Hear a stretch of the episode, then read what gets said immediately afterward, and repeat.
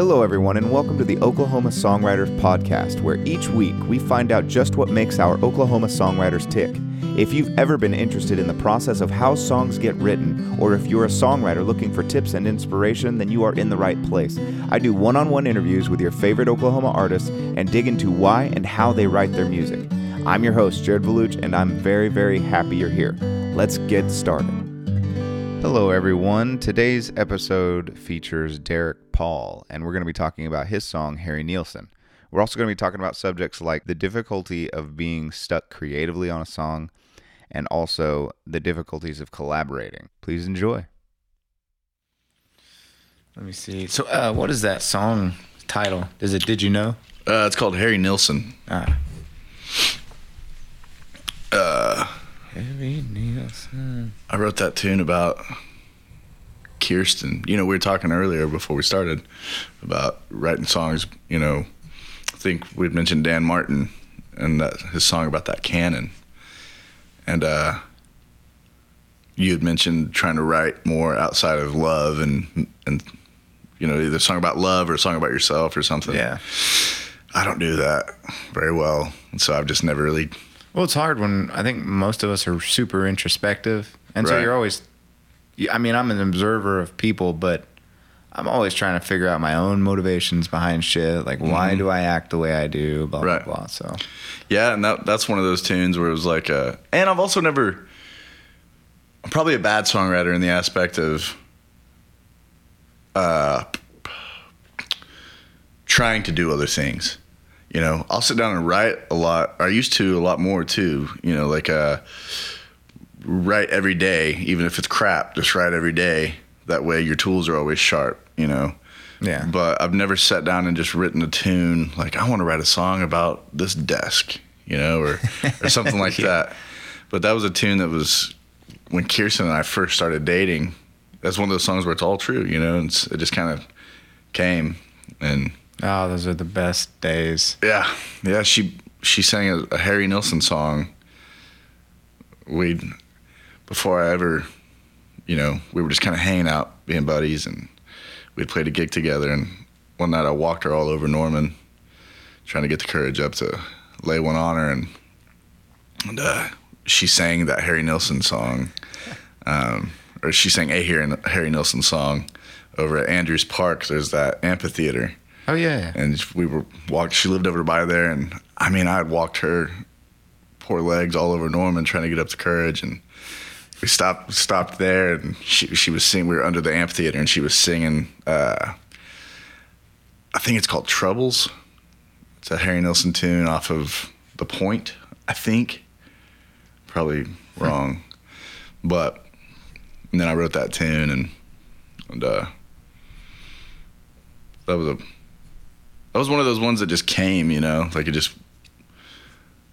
I always feel like writing a song for me is like an airplane coming through the clouds, and you can kind of see something, but you don't know what it is. Right. And then you kind of see the nose coming out, and then you can see it's like, oh, okay, that's an airplane. Is that a helicopter? Oh, it's an airplane. okay, well, is it a, is it a Cessna? Is it a Boeing? What is it? You know, and as it comes through the cloud, you see the form, and then finally, it's there. This is what this is, you know. And that's one of those where it's like, "Ah, I can't force this. I just got to let it come. Actually, I think I wrote that one in like a day, but Well, yeah, but when you're in that zone, it's still letting it mm-hmm. come because it's Yeah. just that inspiration shit. there's some that take forever though. You know, it's like how slow is this plane's going to crash? Yeah. Oh, it doesn't pick up some speed. It's actually a really cool way to describe it, kind of coming through the clouds, because that's how I feel a lot, a lot of the time, especially for man on those hard songs that just take forever. I don't even. It's like pulling teeth. I'm Yep. just waiting. I'm like, oh, God, when is it, when when am I gonna write this this verse? I can't find it. Those are usually the ones that I end up cannibalizing someday down the road. Oh yeah, Like, and I don't write a whole lot down. You know, usually if I get a lyric in my head or a line, it's just stuck in my head. It's almost drive you crazy. yeah. You know, There was a punk band, Jake, uh, or pop punk or something. Uh, Less than Jake. I've heard of that. Remember that title? That the that guy used to do the exact same thing. Like they were fairly big at whatever Yeah. point, and uh, I remember hearing some kind of interview with him where he was just like, I don't ever write anything down. If it's not good enough for me to remember, Mm-hmm. then it's not good enough. All right. If I get stuck on a tune, uh, like one I can think of, like uh, a song called Wolves, and I had the song. That one, that one was one that built itself. It built itself, and it took me probably two months to write it, but it was an idea that I had. I had an idea, so I had this idea. The song talk, the chorus talks about. Um, it's kind of like I, I need some sleep, but I got to watch. I got to keep. Uh, but the idea in my head was I was watching this movie and there was this guy stranded somewhere in the wolves.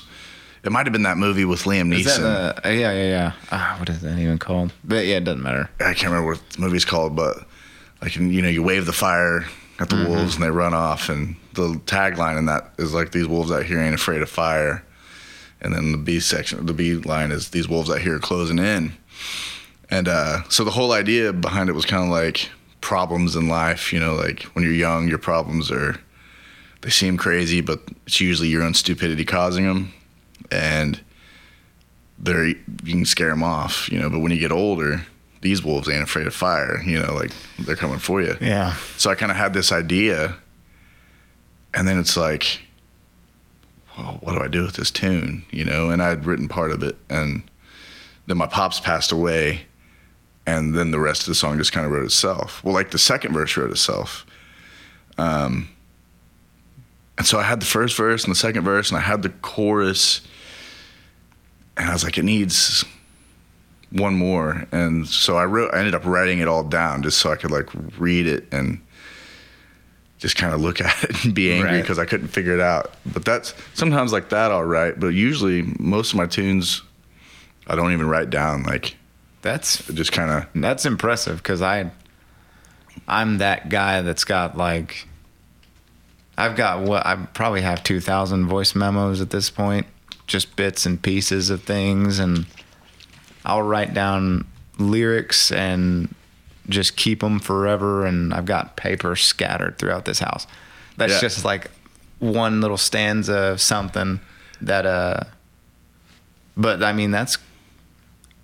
I love that. That's awesome. I will. Now, I do, I'll go through sometimes, I haven't done it in a long time, but there'll be times where I'll, I'll go through and just write down all my songs just so I have them. Oh, right, right, right. you know yeah, I got that. or or i'll sit down and if i've got something that's just like i said like kind of like with wolves it's just sticking in my head i'll go ahead and write down whatever i've got just so i can leave it like i need to leave this because it's driving me nuts yeah, I'll do that. so i'm just going to write this down and forget about it for a while and then maybe someday like yeah you know maybe someday i'll come back and either finish it or i can cannibalize a line from it for this other song or something but See, that's what I did with a tune.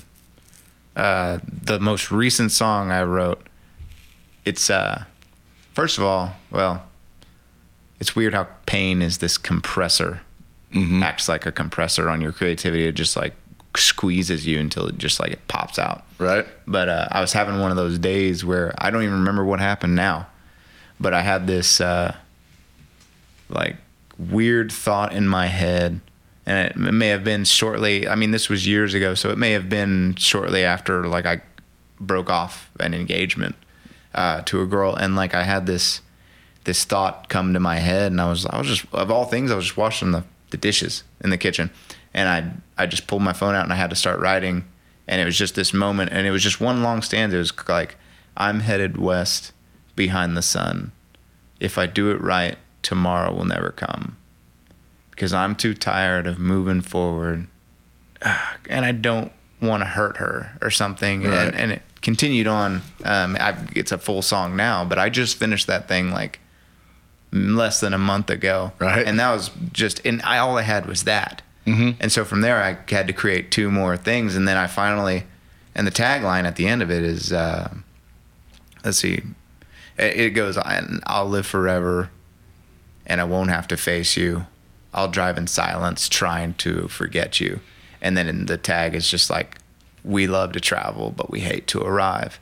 Oh, nice. And it was just this thing, and like, now it's become like it's my favorite song I've written so far, and it's actually one of the most simple. Yeah. Uh, but the lyrics, beautiful. the lyrics are just it's strong, it's true, it's honest. But that little piece that I had in the beginning, it was just I'm headed west behind the sun. If I do it right, tomorrow will never come. And then I wrote a, a bunch of bullshit after that. But that was the part that I like. I pulled from that like five, three, four years later, and I was just like, man, thank God I still had this phone. yeah, yeah. Like I've done that with. I have a hard time sometimes when I I'll I'll get something, and it'll be a good line like yours, like um, heading west behind the sun. If I do it right, tomorrow will never come. And then you put a second line to it, just kind of finish out the breath. And the good line is that first line. That second line's whatever. yeah. But I'll have to put it down and come back to to realize, oh, I don't need that second line. The first line was what this was throw that second line away because I'm wrapped around the axle on whatever it is I have right here, you know. And um, that's a big thing with, like I was saying a while ago, about not like I try not to force something. I wrote a song called Movies, and it was. It was kind of like that the, the song about the cannon, to where it's about mm-hmm. something, but it's about something else, you know. But I wasn't trying to write. I dated this girl and you know you always have that girl you write song a lot of songs about and and you know bad breakup this and that and whatever and then she came back into my life all of a sudden and a buddy of mine was like what are you gonna do man like i watched her tear you apart five years ago and i was like oh i've seen this movie. I know how it ends. I'm just gonna enjoy the good parts. And so i was like oh that's that's a song you know? Hell yeah. And so I just sat and I just sat on that. And it would be like, okay, what should okay, I'm gonna write this song about a movie, you know, and then it never came. And then one day it just kinda clicked. And then I just sat down and wrote that sucker, you know, and it was like and it worked out, you know. But it's like that you get that one line and or that one one idea and you just kind of it's like a madman in in your in my head anyway like No. no matter what I'm doing I've got this just twisting over and over inside my head until I either just write it down and leave it or write it, you know. But watching that plane come through the clouds. Yeah, then- that's what it made me think. of. I was like, you're staring at the nose, just waiting for that Yeah. next piece to show itself.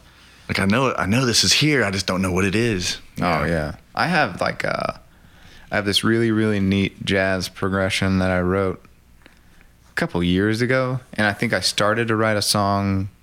I wanted like I've always been pretty intrigued by people that can collaborate with other people. Right. Because for me, it's super hard. Me too.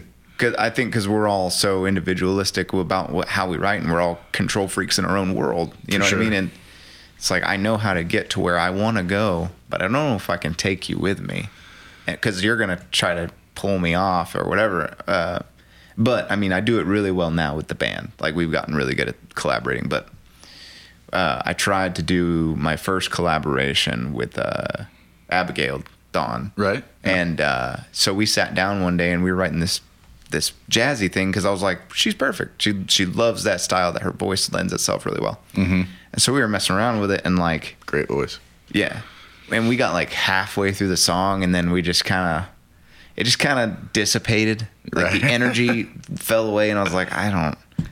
But you're working too hard on writing a song and, instead of letting the song write itself. Or uh, that sounds kind of hippy dippy, but like, Well, there's there's definitely truth to it. I also feel like uh, that's part of the challenge for me now. Mm-hmm. One of my dreams was to become a professionally paid songwriter, and one of the ways I've been able to do that is um, through um, doing weddings and stuff. Mhm. Because part of that package that we offer is like you can you can pay us to write your love story. We'll send you a questionnaire, Whew. and you tell me how you guys met and blah blah blah. you're making me sweat. Yeah, dude.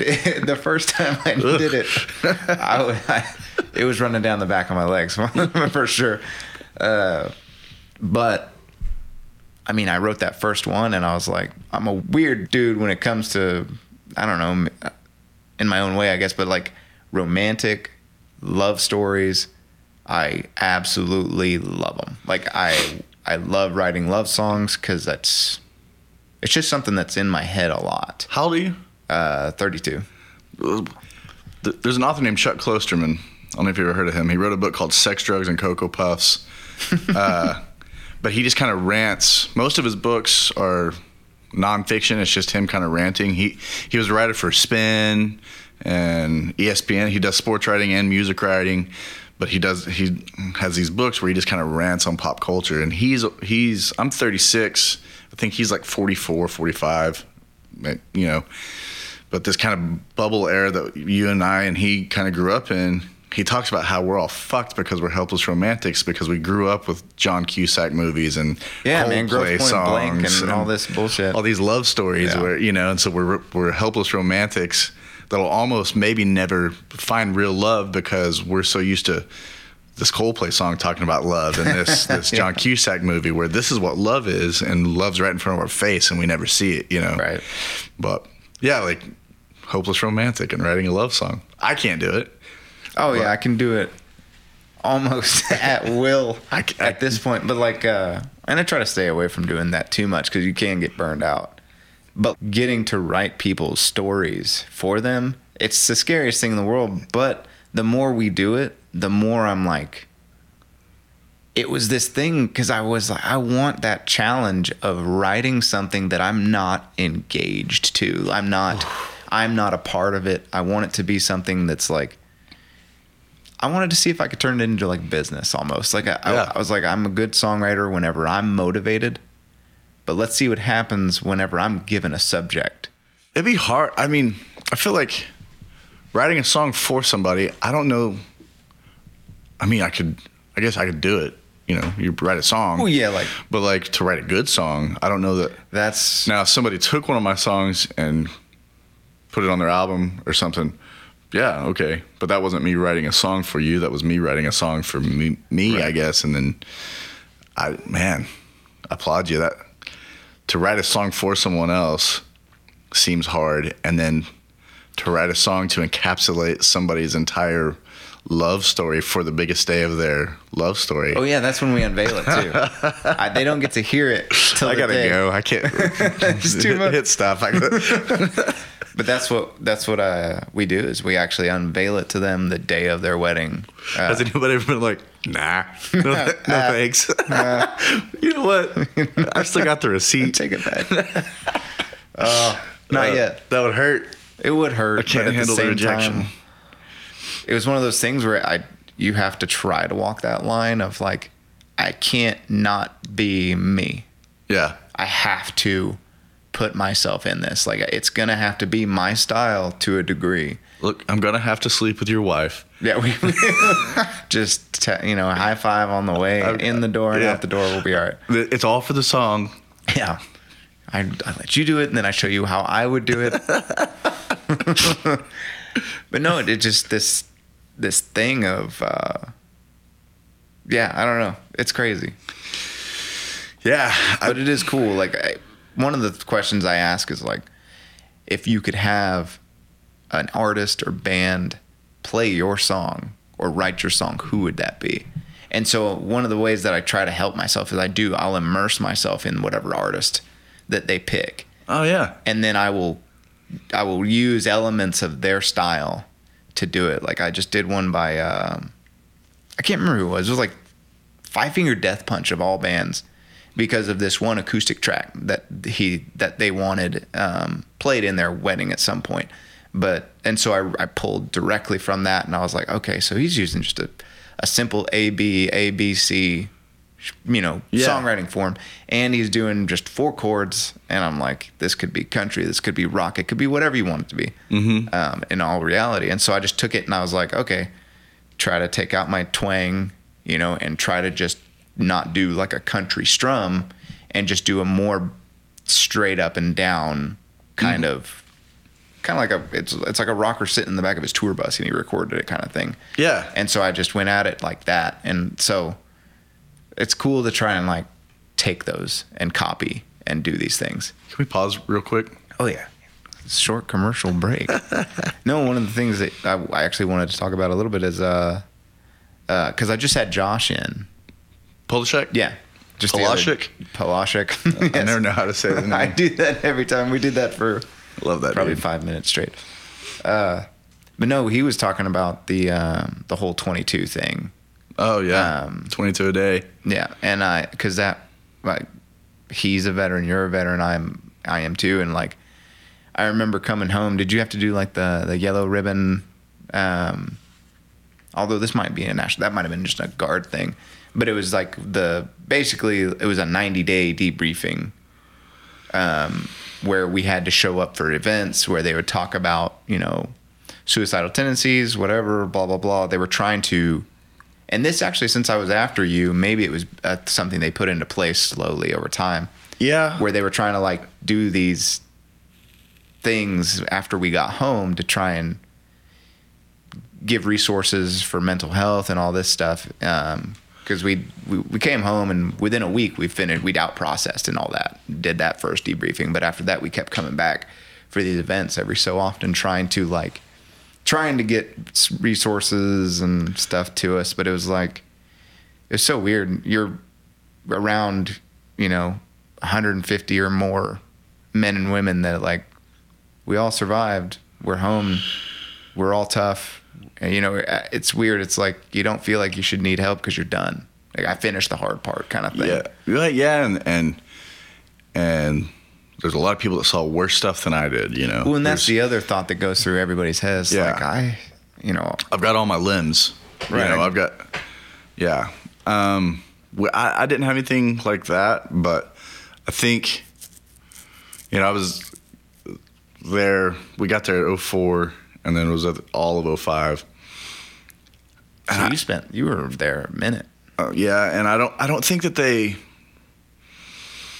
until you know because we went to Afghanistan what 2001 2002 Yeah. and Iraq in 2003 was the initial push I think and I don't think that they really knew how to deal with this influx of all these people coming these soldiers coming home where I'll never compare Iraq and Afghanistan to Vietnam because Vietnam was just seemingly so much worse. Right. But the the thing with the insurgency, where you're not fighting uniform military, so you're suspicion, you're you're on high alert all the time. Yeah, you you never know. You know how many times did you come back and you'd see one of your interpreters down in the bullpen because they found out he was giving intel to you know these insurgents and and and then you're like, well, is he a bad guy or were they gonna hurt his family? You know, you just never know. And so I think we had so many people coming home because you know World War II and all that it was just shell shock. There was you, it was nothing. You don't talk about it, and and then so now you have everyone coming home, and who are you gonna call?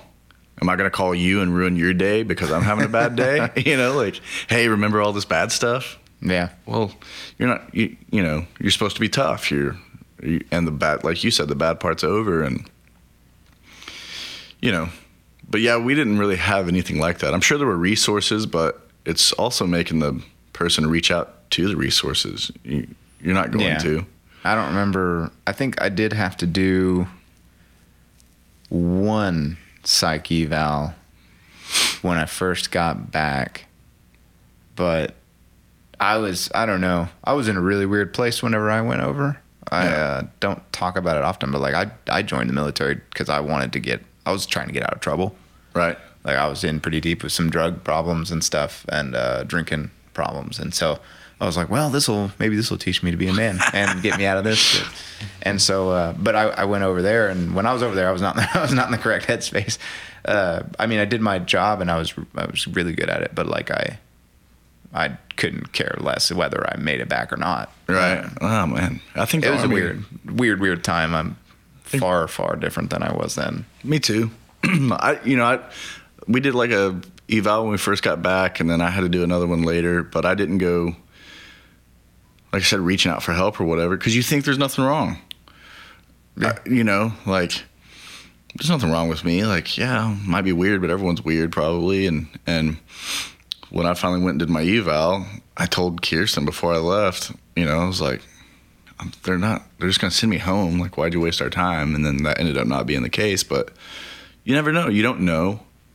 And, No. And that 22 a day number. I mean, that's one a day is too high.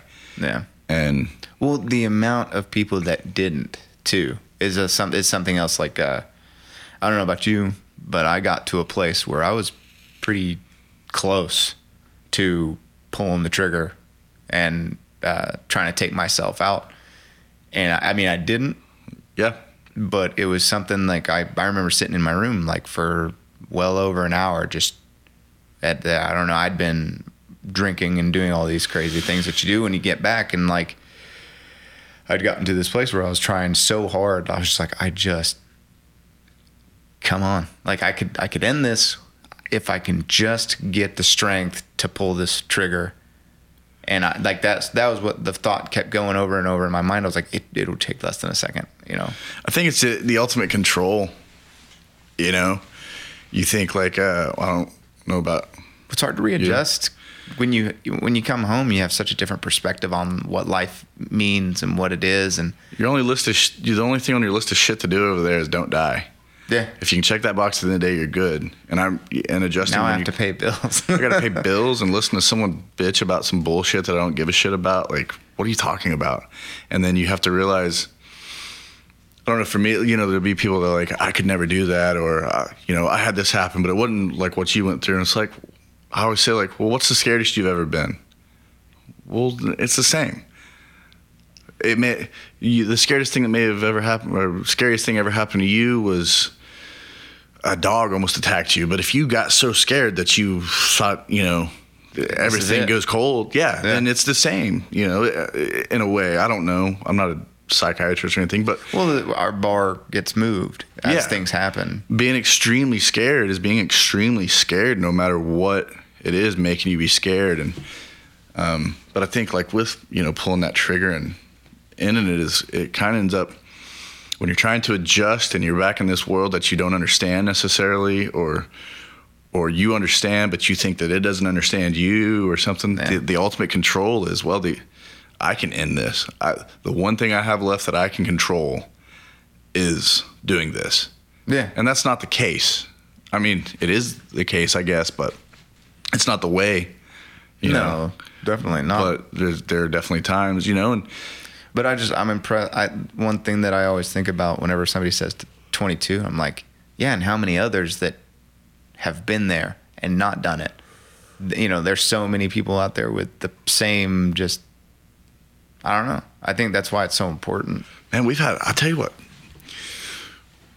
You know, we were a relatively small company, intelligence company, you know, and and a couple of them that have done it from the people that I knew that came home and just couldn't hack it anymore. Yeah. were the ones that you're like, oh, huh. Like, I don't want to put people's names out there or anything, but Right. but like, there's one that I was like, I can't. We found out because she moved after we got home. Everyone kind of goes their own way or whatever, and and then we found out, and it was like, wow, you know, it just kind of stings you a little bit. Like, oh shit, man, we should have had a cookout, or or you know, we lost Yeah. communication, and man, what if we just would have hung out some more, or That's another weird thing is the scattering that yeah, occurs when you come home, especially if you get out or whatever. Like it's you really feel alone then. hmm even though you meet veterans. Like I met tons of people when I was working at Tinker, but it's always different whenever I see an old buddy that was in my actual unit and we were there together. Yeah. Yeah, and it's almost like a it's almost like seeing an ex-girlfriend. like are we but like I don't know. Like Is it okay to see each other? is, right yeah, now? is this fine? Are we cool? What's up? And then it's like, "Oh, we're cool." And then you hang out for a bit and then you start remembering you remember the good times. yeah. remember that time we did this, not a, and then it's like, oh, remember the time we did this? Remember the time this happened? Remember this?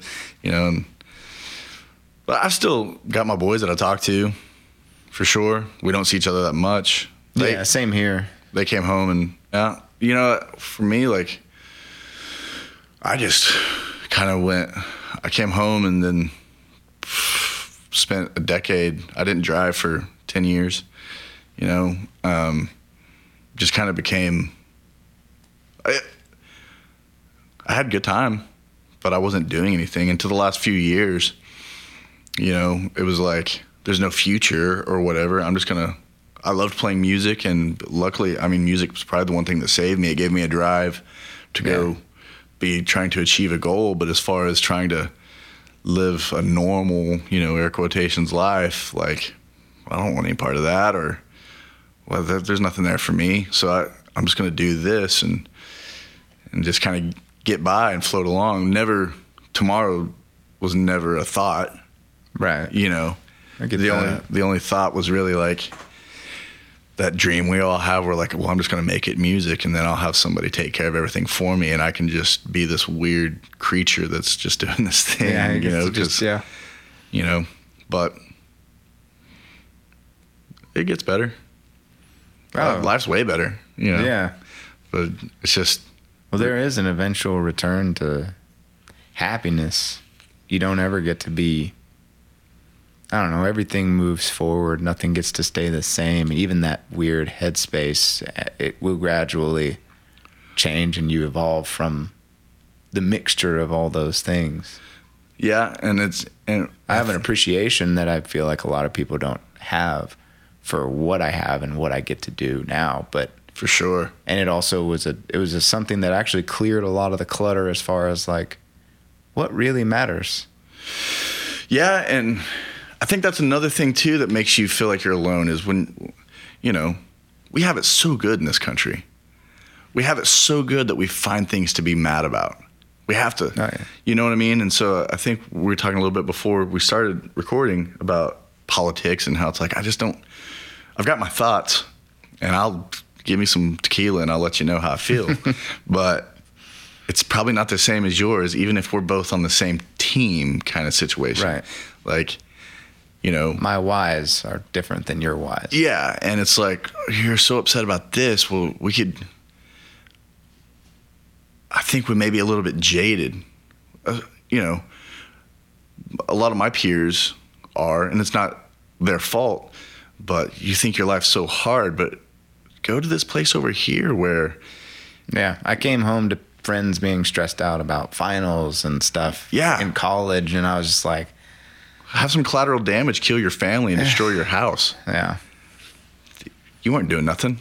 You know, I mean, that's extreme, but man, we have it pretty good here. you Yeah. know? Like there's there's definitely issues and problems that we need to fix. But but like let's not throw the baby out with the bathwater. Like it's yeah. But and it's still like and you can't blame people that haven't been over or, or seen something like that for not Right. understanding. what it really made me do was just disengage. Mm-hmm. I was like, I'm not, I don't hate you. I'm not mad at you for being who you are because I know that you were all just accumulation of what has happened to us in our lives and what we've been through. And I was like, but I can't engage with you because I see something far to me. I have a point of view that seen that is rooted in a much deeper place than where you're at, and I have to disengage with you and not. I can't Yeah. talk to you about this. And it's not better. I'm not better than you. I'm not Right. anything like that. It's just I've seen something else. Well, and on the contrary, I feel like that person is probably going to be far more successful and happy. Ignorance is bliss. Yeah, than I am, You and? I, I'm just like I'm just going to be over here with my thoughts. Not to say that those people are ignorant, but like, Well, if you're well, ignorant to this other stuff, gets a bad rap. Right, yeah. I mean, if you if you've never had to deal with something like that, you don't even know. You see it on TV. It's kind of fun to talk about it with someone that's seen it, you know. yeah. But yeah, it's it's an appreciation for. To me, it's an appreciation for how well we do have it here. Like, boy, you could have been born there. Like, Yeah. As- I have AC. yeah, This is- yeah. this is nice. Like, and it's a hundred degrees outside today, and I hate it. But then I remember, like, well, I'm not wearing body armor, and it's not, you know, 115 degrees, and yeah.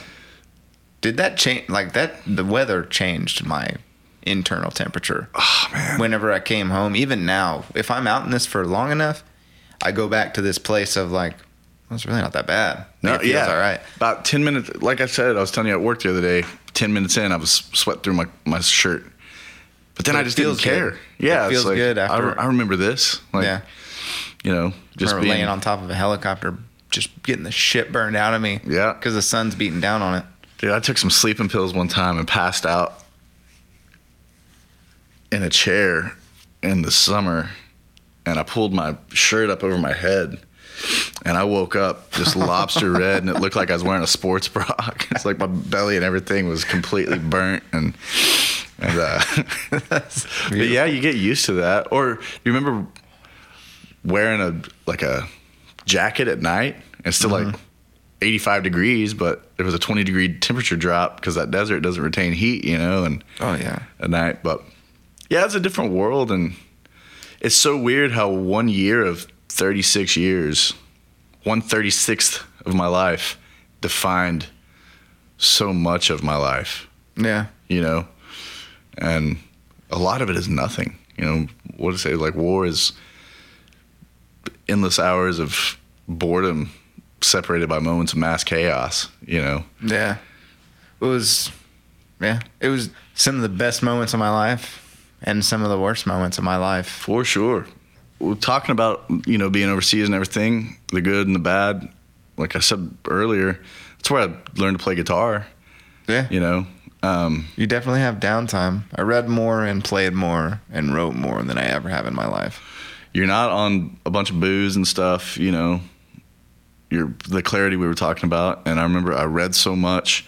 I got into music that I'd never really listened. Like I got really into Bob Dylan because you're just thirsty. We were on a little fob that didn't have we didn't have a PX or anything. we had a little PX tent, and uh, so I'd be like, just send me movies, send me music, send me books. And someone sent me a Bob Dylan box set, and I knew who Bob Dylan. Everyone knows who Bob Dylan is, but I'd never listened. Yeah, I actually dove into any of that really. And I dove into it, and it was. I mean, it changed my brain in a lot of ways. Like, you know, and uh, I read books. I read, you know, did more reading than I'd probably ever done, and expanded my mind. You know, like I remember reading Cider House Rules. It was it was a movie, but I'd found that book somewhere and I read it, and it changed my mind on like abortion and stuff like that. And I'd grown up one way thinking this, and read this book, and and then it changed how I thought. Like, oh, I'd never looked at it that way, or because the movie is just the second half of the book. The first half of the book is way different, you know, or you know, focuses on this, the movie focuses on Tobey Maguire's character. I don't know if you've ever seen that movie. It's like Tobey I- Maguire and Charlize Theron. I know I've seen part of it, but it's when was that even made? That was, It was it was way two thousands probably Yeah. early two thousands, late nineties. I don't know, but the movie I'd never seen the movie. I'd heard of it, but I read the book and then I watched the movie, and the movie just focuses on like to- Tobey Maguire's character. The first part of the book focuses on um, the old doctor's character. You've never seen the movie, so none of this matters to you, but Okay. but yeah, but yeah, just reading and and then listening to music, and you've got so much boredom. You know, You- it's Oh, not like you can just go out and head down to the bar or go to the mall or, you know, you're I- for a long time. Me and my guys, there was thirteen of us. We lived in a bunker. Mm. on this little bitty fob that only had 450 people all together out in the middle of nowhere.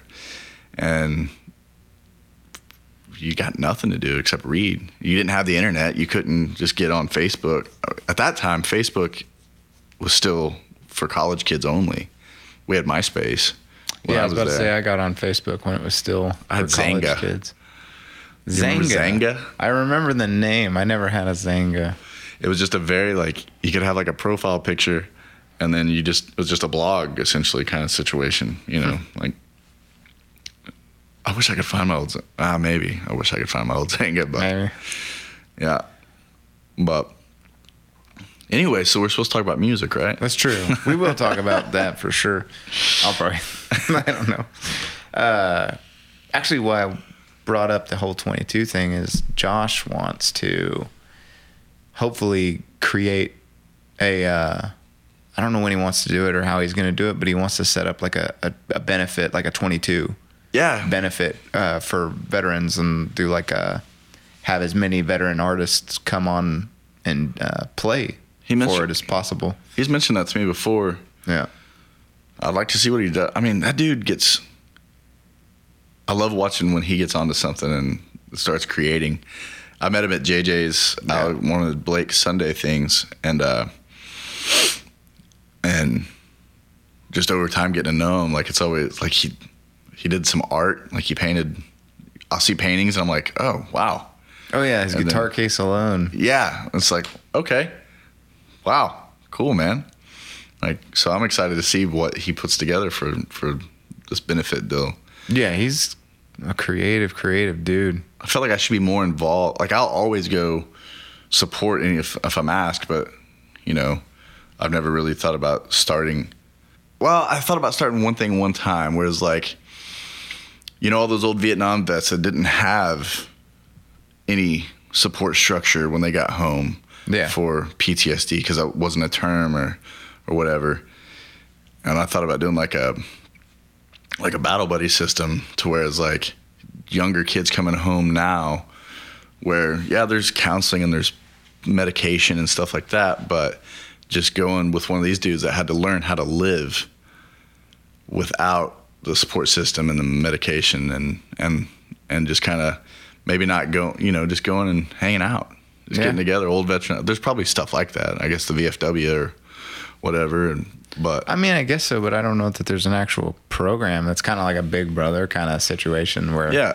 and you can actually talk to somebody that's like, I had to do it on my own, so Mhm. you know, be grateful that you have these tools, but here's what I did whenever nothing else was working. You know what I mean? Yeah. and that would be invaluable could- information to have. when you go do a lot of the counseling stuff, it's you know, don't drink, don't do this, don't do that, and it's like I'm gonna drink.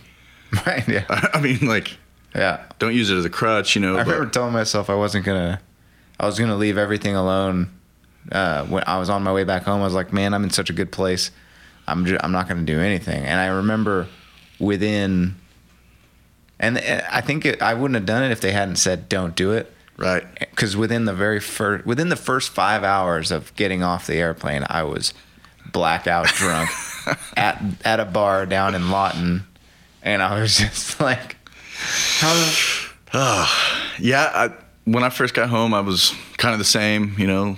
I don't think that I told myself I wasn't going to drink. I think I probably told myself I can't wait to get home and get blackout drunk. but but uh but I do remember coming home and you think you're just going to come home and you you build it up the whole time you're there. I'm going to go home. I'm gonna do this and it's gonna be perfect and I'm gonna have this house and pick a picket fence. And then I went home and I just drank and drank and drank until it was like, oh, you gotta stop. You're, going, you're going down this path, you know, that you need to rein in. So then I did it for another 10 years. Right. I mean, You know, but yeah, like, you know, they say don't drink, don't do, don't do this. And it's like, well, I'm gonna drink, we'll smoke some pot, we'll do this and that. And I mean, pot's one of the things that really helped my brain a lot. You know, I don't know if it was just because it spaced me out to where I quit thinking about stuff yeah, I constantly. could definitely see it chill. At least just chilling out those thoughts. but then, but then it can become, then it can kind of start going the other way. Well, yeah, you start. Yeah, you lean a little too hard on it. Now I'm just stoned all the time and I don't know how to function. And so then I had to quit smoking pot, you know, and I think, you know, what is moderation, even Yeah. in moderation, you know, but yeah, that would be, I'd like to see what Josh does. Yeah, I'm excited about it. I hope he uh, carries it through. And if not, you've got some extra pressure now, bud. Yeah, So, right. Get on it, Josh. We talked about it on the podcast, and I'm talking about it in other podcasts. Quit shamming over there. Gets this going. Uh, That's a term. Did you guys use the? You know Oh, the term yeah. shamming. I was just Yeah. talking about that the other day. I hadn't thought about that term in forever, and I, I told someone I was like, "Quit shamming." They're like, "What?" I was like, "Oh, dude, that was the, the best word." Yeah. Someone's sitting on ass like The specialist is the sham shield. sham shield. Yeah. E4 Army, but yeah. But I started playing guitar over there, and I always say that the true heroes were the guys that were stuck in that bunker with me while I was learning to play guitar. Oh yeah. Shittily banging out three There's nothing chords. worse than, than the guy who's learning Mm. how to play guitar. And there's nowhere they can go. There's no escape. there's no escape. You're gonna listen to me play this Coldplay song over and over and over. Or uh, Kings of Leon, their first albums had come out. I came home on leave, and my buddies were like, "Dude, check the, these guys are from Oklahoma. Check this out." And they had Youth and Young Manhood and Aha Shake had just come out, and so I took that back, and so I learned a lot of that stuff over there. But Bob Dylan, I, Ryan Adams had put out his first. Well, he had been out for a while, but I hadn't got into him, and I found Love Is Hell Volume One over there, which is kind of a rare CD. I don't even know. We had this little tent, and you'd get like they'd have like 100 CDs, and like 50 of them would be Beyonce's latest album. It was just like whatever the lo- extras were from Sam Goody or something, you know, that got Yeah. donated or sent over, and it'd be you know that. And I remember finding that Ryan Adams album, and all my friends were into him. He had that "I Still Love You" New York song. Gold was out Yeah. and he'd kind of gotten popular off that and I just wasn't into it at the time. And then I went over there and I found that Love is Hell album and it is a dark, depressing fucker. But it was really good for me at that at that time. Yeah. And Death Cab for Cutie, their Plans album. I found that in the box, you know, and Damn, dude. yeah. That that was a revelation, and that was a turning point. Whenever was- I heard Death Cab. It was something else because it was like songwriter stuff that just wasn't co- a guy with an acoustic. It was Right. confusing. Like I don't even know how to make songs like this. You know? When it was so sparse, Yeah. I'm always impressed when somebody can do so much with space in a song because he does these like uh, what is that? I can't remember which one it is, but it just has a rhythm to the guitar part, but it's just one line. Yeah, just notes. Yeah, and it would just go, and then that was like it was that, and then his voice, and then it was just it's crazy, and there's not much more to it. They add in a bass, but then it's it's a it's a neat thing. Like I still lean on kind of sometimes with with a band, whereas you know when you're just by yourself solo, this is you're everything. But there's that song "Soul Meets Body" and it's just ding ding ding, ding. like he's just hitting two notes and then the bass is playing and the drum and everything's filling space, but nothing's filling too much space. Right. But all the f- space is filled.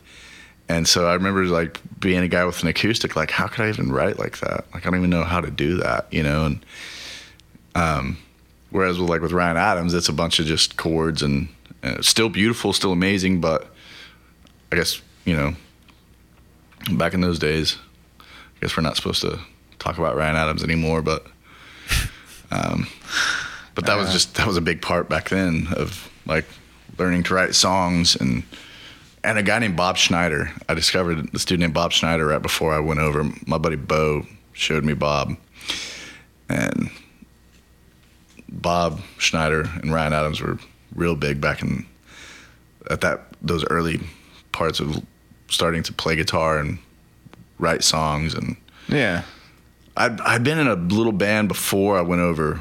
Uh, my buddy Bo has a band in Tulsa called Pilgrim, and then Wink. I don't know if you know Wink Bircham. yeah. And we had like our first little band together, and they both play guitar, and I didn't. I just sang and wrote. Nice. And and uh, and then when I was going overseas, I didn't. I still had that itch to create music, but I that's why I started playing guitar was because well, I still want to do that because I had no interest in playing guitar to begin with. I just wanted to write songs um, about being mad at my dad, you know, and whatever. And As you do. yeah, right.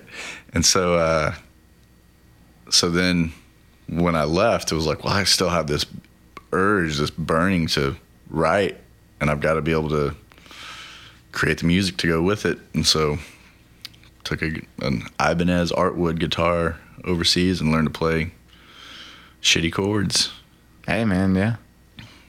acoustic and a capo.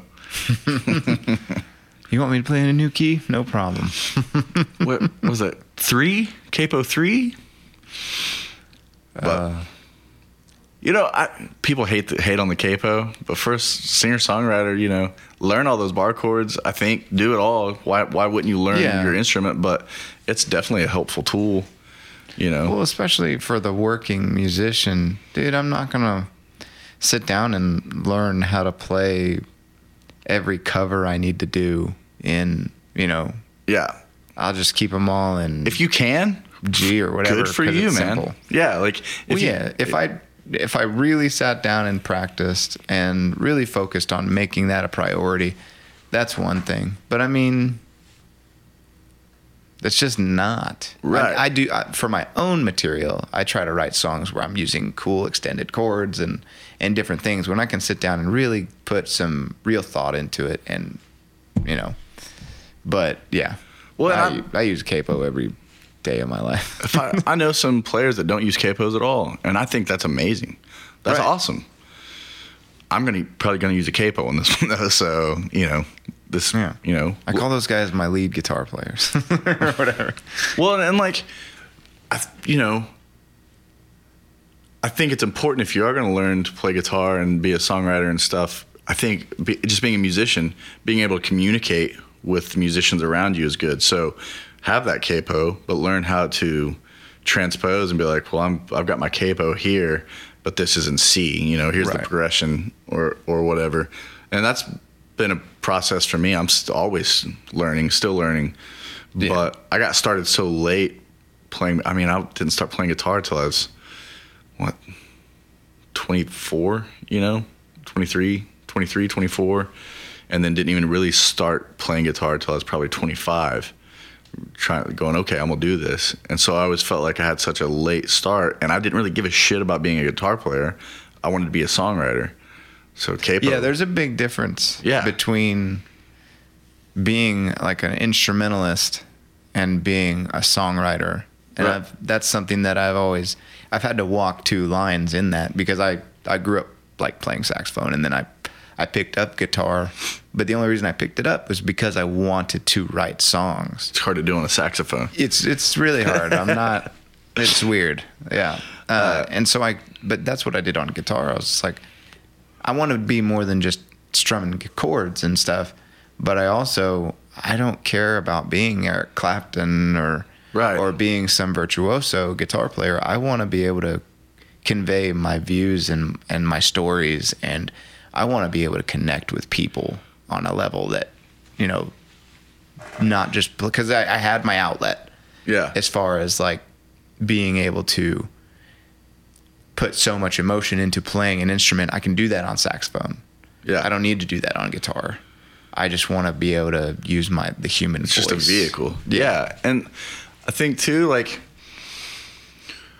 I've gone through phases where, man, you know, four chords, you know, everyone just does four chords and and so I'm gonna make this one, you know, I, I went through a big Dave Matthews phase where it's, it's all got to be weird chords and it's, and it's like, well, the listener or who you writing for, you know, Right. if it's a complicated structure that sounds good, then good. If it's a simple structure that sounds good, great, even better. You know, if I was in a band one time and it was me and another singer songwriter, and we're still buddies, but the band did not work out at all because he was really into Phish and and which I like Phish and stuff, but.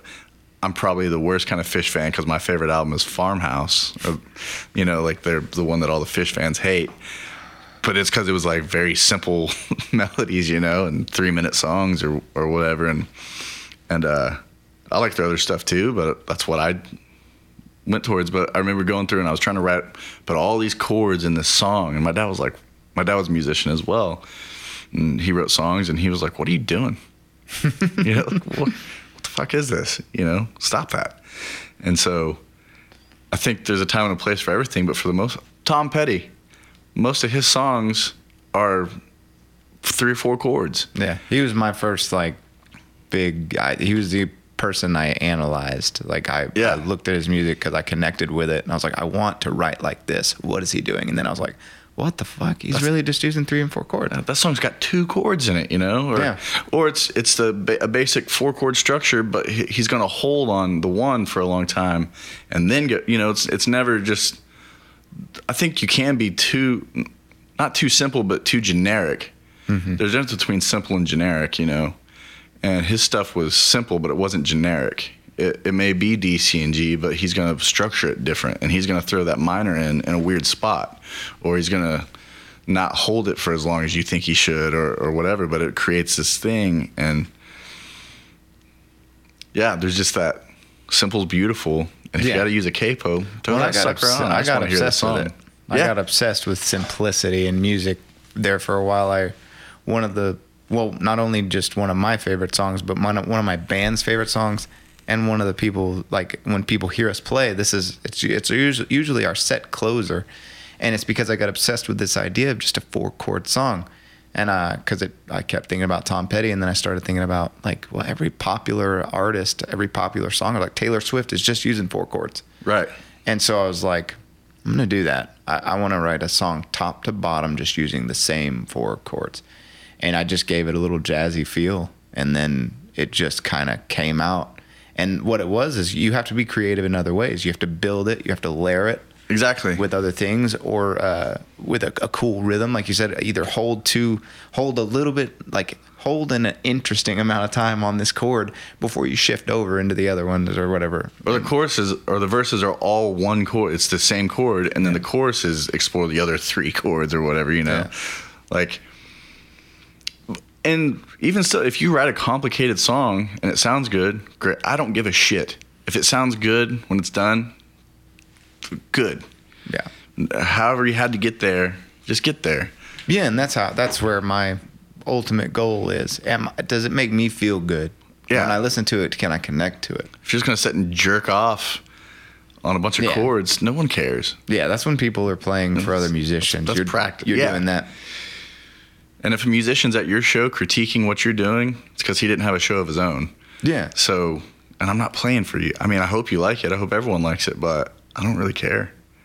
I mean, there's some like if some hero of yours walked in, you know, or or something. There's definitely people you respect that you want them to like your stuff, but for the most part, like whatever, dude. Like if you don't like it, I guess it's not for you. But Right. It's yeah. you know, some that person likes it, so I'm gonna talk to them. Yeah, it makes sense. like, but yeah, if if it's complicated and good, then good. If it's simple and good, then good. If it's Awesome. bad, it's bad. I'm gonna ask you a question right now All right.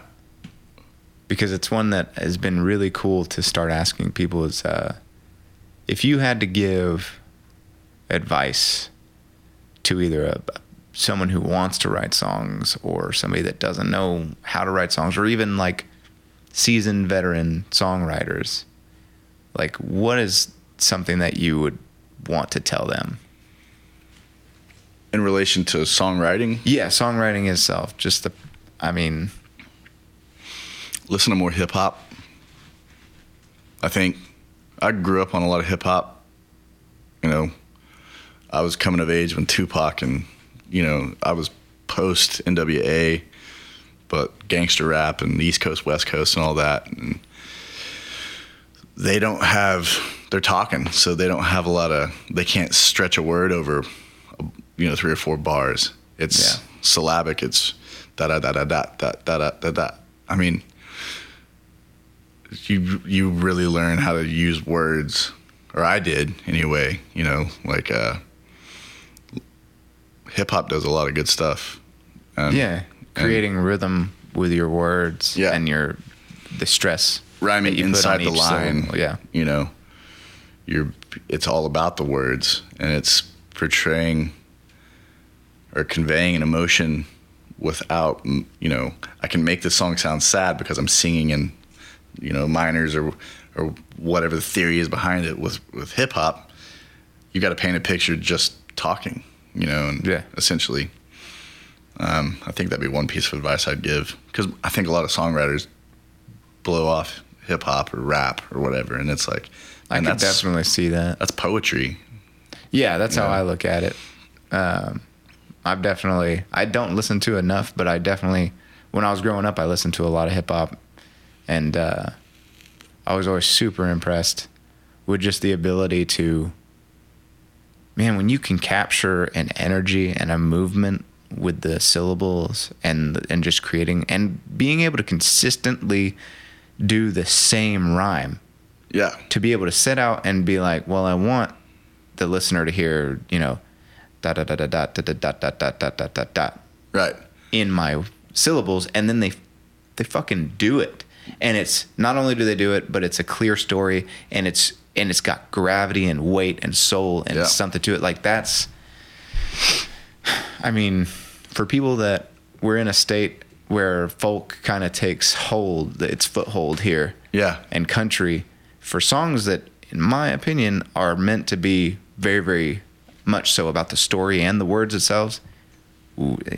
I hope that we don't discredit the value of listening to rap and hip hop Man, I've been listening to this other as a source podcast. of inspiration. Yeah, I mean, you know, I've been listening to this podcast called Dissect, and uh, Sam Crane told me about it, and we were talking about Kanye West, and uh, his he had an album called My Beautiful Dark Twisted Fantasy, that in my mind is an American masterpiece. Like it's, if we were gonna do a time capsule and put a bunch of stuff, that would be one of the albums I would put in my time capsule.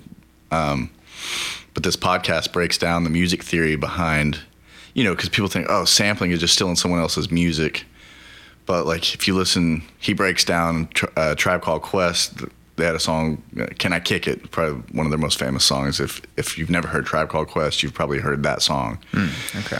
and he breaks down just what they sampled and it's three different songs that come from like one's like a I can't remember which three they are, but it's three totally different songs that they sampled and layered over each uh, over top of each other.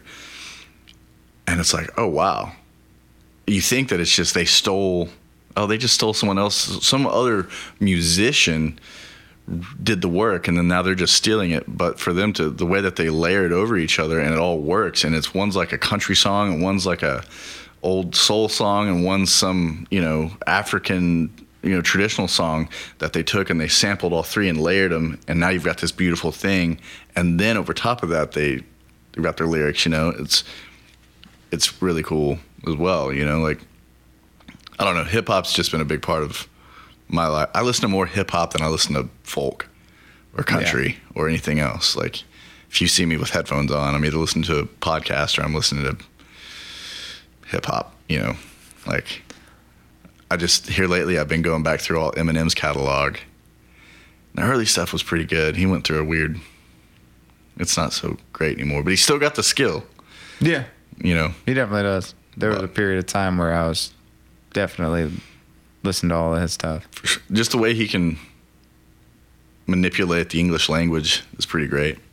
You know, but I've been that's been here recently, but uh, more over the last couple of years, I've just been in a real '90s East Coast hip hop mode, like the old you know Tribe and Busta and and Mos Def and just all the Wu Tang, that whole scene where it was Wu Tang was a little grimier, but like a lot of the more um, introspective hip hop, you know, like Mos Def has that song "Used to Love Her," but her is the the rap game, and he's kind of talking about how it was changing, you know, and becoming more about. He wrote that that song came out when it was changing more into like the bling bling and all that kind of stuff, and Yeah. it's just really neat to me. Um, I don't know, being a, a just a white dude from Broken Arrow, Oklahoma, and being able to listen to DMX or listen to Tupac or listen to somebody who's telling me about a world I've never known, but I feel like I'm in that. wo- I can put my headphones on and kind of get an understanding of somebody else's perspective on life. Yeah, you can resonate with someone else's pain even if you've not. Yeah. Whereas I feel like a lot of times with folk, I love folk, obviously, Americana, whatever it is. But a lot of times nowadays, we're trying to portray a character that we're not. Yeah. You know, we're trying to, and hip hop does that too. There's a lot of people rapping about their millions when it's their first album, you know, or yeah, whatever. yeah, but, yeah. but a lot of it's is that storyteller thing that we like, and like from Woody Guthrie telling the the story of this, you know, of what he was seeing and doing. Tupac did the same thing. You know, DMX did the same thing. He's telling a story from his perspective. He's a songwriter, and he's telling this story, and I get to see what it's like to grow up and being from Yonkers and being poor, grow up, you know, and, and in the Bay Area, or you just get to see this other world through their words, and it's just amazing to me. It's it's that is the power of a song Yeah. and for to be transported to be this big-headed cracker from Broken Arrow and get to listen and I'm sure I can never understand what they go through, but to just see this world that I would never have known anything about. You Yeah. know, I was hanging out and fishing and doing this and that, but getting to listen. It's just the power of song, I guess, is Yeah. what that is for me. That's awesome. I've never, yeah, I really dig that. Um, well, shoot, man, we're getting pretty close to wrapping this up. Uh, let's talk about, um, oh, let's talk about your song real quick.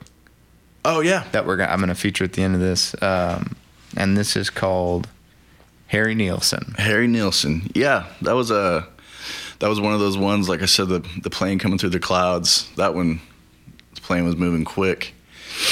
Um, that's probably. I don't write love songs really. I'm, I'm more on the other end. Yeah. Like you're talking about writing the song for a wedding. I'm more on the heartbreak side of stuff or the downtrodden, sad kind of songs. I guess a lot of times, a large part of what I've written. But that one was just. Uh, she's my wife now, you know, and that was a song that I'd written. We had just started dating, and every word, you know, says "smoke my cigarettes," and you spoke in English about Italy. That was us sitting at at this little bar on Main Street here in Norman, and she doesn't smoke, but she kept stealing my. I don't smoke now anymore either, but and if you see me, don't tell her. But um, she would steal one of my cigarettes, you know, and we were just sitting getting to know each other, and she'd telling me about living in Italy, and and and then, like I said, singing a, that Harry Nilsson tune at the amphitheater over there, and that was just uh, and it was the chords, the chord progression, and the way that I played it. I told John Calvin a bunch like I either stole this from you or Wilco, maybe both, but it was- definitely I've been listening to um, his vice versa suite and uh, oh what's that? Oh, I'm gonna butcher this. Sorry, John, but uh, Far Cries and Close Calls, something. God, I'm fucking that up. But just the way that John Calvin approaches songwriting is so beautiful to me. Like his instrumentation, the way he, it's just beautiful. And I've been listening to a lot of his stuff. That vice versa suite's amazing. And uh, and so I'd had this chord progression I'd been kind of playing around with, and and then that was one of those songs that you ever feel like you can't write fast enough. Like, like this, is, it's just coming out, and it's like I gotta get this out before I forget. well, not even. Yeah. I don't even know if it's forget. It's like it's like a It's like a stream of consciousness that's coming and you can't get it out fast enough and it's piling up Yeah. behind your ears. Doesn't sound like or a- your mouth. I sound like a dick, but I didn't write that song.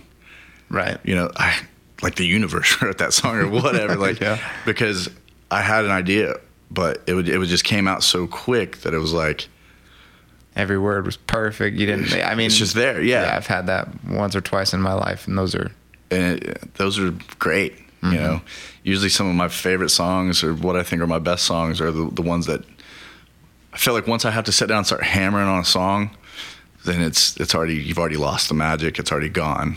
Like I said earlier, now it's a job. write it down, put it away. If it comes back to you, it does. If not, maybe there's a line you can steal from that. But this was one that just I started writing it one night, and then got up the next day and sat down and finished it. And um, yeah, it's one of those tunes that, like you were saying, writing about something else. That that one's all true. The whole everything about it is exactly how it happened, you know. And um, I recorded a version of that with uh, Kyle Reed.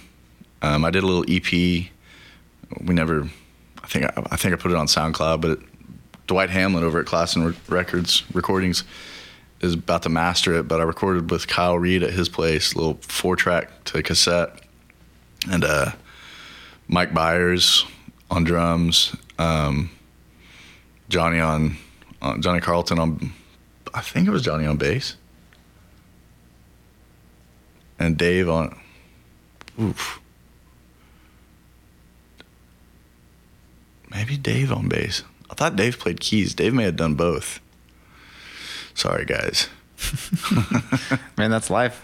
But I feel like it was we move well. forward. Johnny and Johnny and Kyle were living together at the time. Um, so I, I want to say Johnny came in and played, but I think it might not have been. God, I have no clue. What an idiot. Um, but yeah, we recorded that, and then now the Aints do it. We're getting ready to record it, re-record it. You know, it's a full band. But Hell yeah, man. yeah, well, Well, shit. Uh, I know you guys are gonna enjoy this. Uh, listening to Harry Nilsson. Um, uh, before we go, what is a good way for people to find your music or find you? Um, I know you guys crush it at the deli pretty regularly. yeah, we play the happy hour show every Monday at the deli. The Aints, um, seven to nine, free show. Come on out. Uh, we're getting ready to record an album. I know you probably think I'm lying. We've been saying that for three years. Um, I'm on Instagram, Derek Paul Music. Uh, uh, if you go to Instagram, I think my SoundCloud link's in there. Um, my old band, the Handsome Devils, you can find us on YouTube or probably YouTube. I don't know. I'm really bad with all this stuff. I hear Um, you. But like, uh, you know, we're on iTunes, Derek Paul and the Handsome Devils. Um, that first album we did, and then Wolves is a song off the second album that we never officially released, but we put that song out. Um, but yeah, you can find me on Instagram um, and Twitter. I think my name's DPG something. D E E P E E G E E 13 or something. I don't know. I'm bad at Twitter. I got off Facebook and there's this gaping void because Facebook you could just like type something funny and go about your day. And now I'm on Twitter and I think I've got like six followers and they don't really care for me. but uh, but yeah, Instagram is the main thing I do for social media. Um, Derek Paul Music and uh, and then I've got another pretty sweet Instagram that's called uh, Sidewinder HHR, and it's just all pictures of HHRs. The Chevy take on a classic car. Hell yeah. So, right on, man. All right, man. Hey, appreciate you coming on. Thanks for having me, dude. This is fun. Let's do it again. Josh, get that that uh, veterans program going. Do it, man. All right. Uh, and as always, Jared Valuch. Thank you guys for joining us. Catch you next time.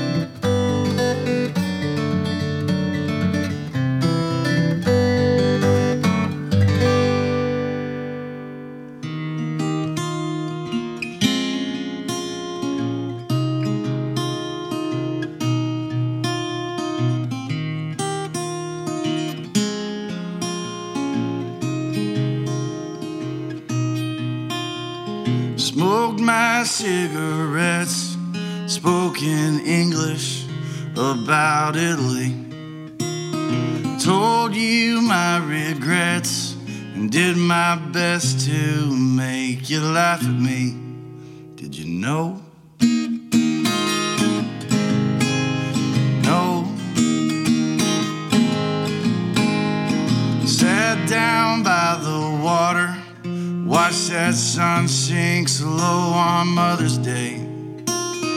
Told you about my father, and I believed you when you said I'd be okay. Did you know? No. Know that I would be the one to take you home. No, I'd be the one to shake your bones. No, I'd be there on the telephone. You're all alone.